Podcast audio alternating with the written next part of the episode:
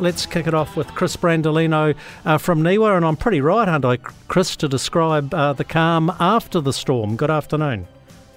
Oh, good afternoon in Kyoto. How are you, Jamie? Oh, I'm not bad. I was, I'll tell you what, I was cold the past few days because I think, that, well, not the unusual thing. I've lived through plenty of snow uh, in my uh, six decades on this planet, Chris, but often it's snow, it can be a calm event.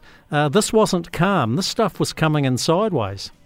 Yeah, a lot of wind. Southerlies coming right off the ice from the south, and it certainly felt like it. And obviously, big impacts, and you know, in in in, in the um, agricultural and and primary sectors. You know, with with livestock and planting crops, um, you know, cherry blossoms, things like that. So uh, certainly one that will be remembered. Thankfully, we're starting to turn the corner, though, Jamie. We will have another cold morning tomorrow morning as the high pressure kind of settles overhead tonight, and that will give us a, a really cold start. So probably some more frosts. Uh, for areas, uh, the upper South Island, and particularly maybe interior portions of the North Island. So, another cold morning, so something to keep in mind. But at least we won't have the wind and then as we look ahead into the rest of the weekend, really start to warm up.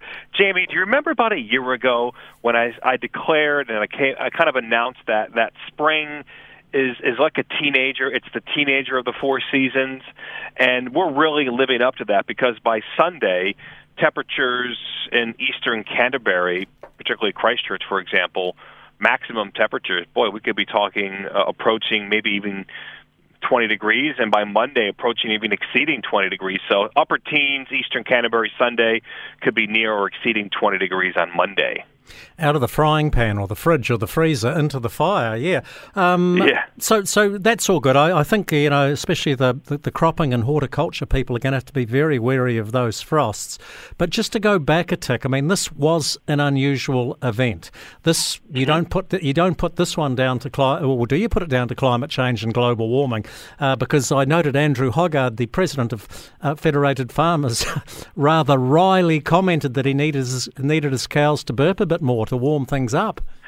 Well, I, I, I think that's a bit. Uh, uh, that was a facetious comment. Sorry. Yeah. Okay. Well, that good. I'm glad it was because um, I think. Look, this was obviously unusual. This is down to climate variability. You have the longer term, you know, climate change. Our Earth is warming in the in the in the longer term, but you have variability week to week and even month to month, and that variability will have a large influence on what happens day to day. I mean, imagine, Jamie, I'll come up with a quick analogy off the top of my head. Hopefully, this translates. You know, imagine your thermostat, which controls your heating in your house, let's say, or your business, and let's say you set that at, I don't know, 20 Celsius, but over the course of each year, it rises by a tenth of a degree. You know, so over 10 years, you're up to 21 Celsius. So, in the that's climate change. In the background, you know, that's warming.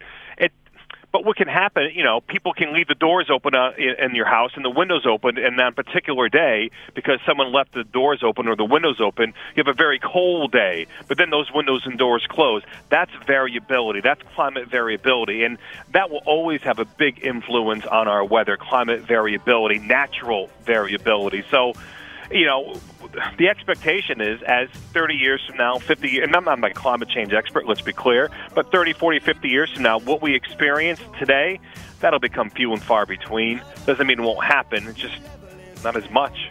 Yeah, okay. There we go. Chris, I may have opened a hornet's nest there. Hey, Chris uh, Brandolino, thank, thank you very much for your time. And Andrew was just joking. I just want to repeat that. Hey, there we go. Yeah, that's, yeah, yeah. that's Chris. You have a good weekend, mate. And you, buddy. Yeah, cheers. There we go. Chris Brandolino uh, from NIWA.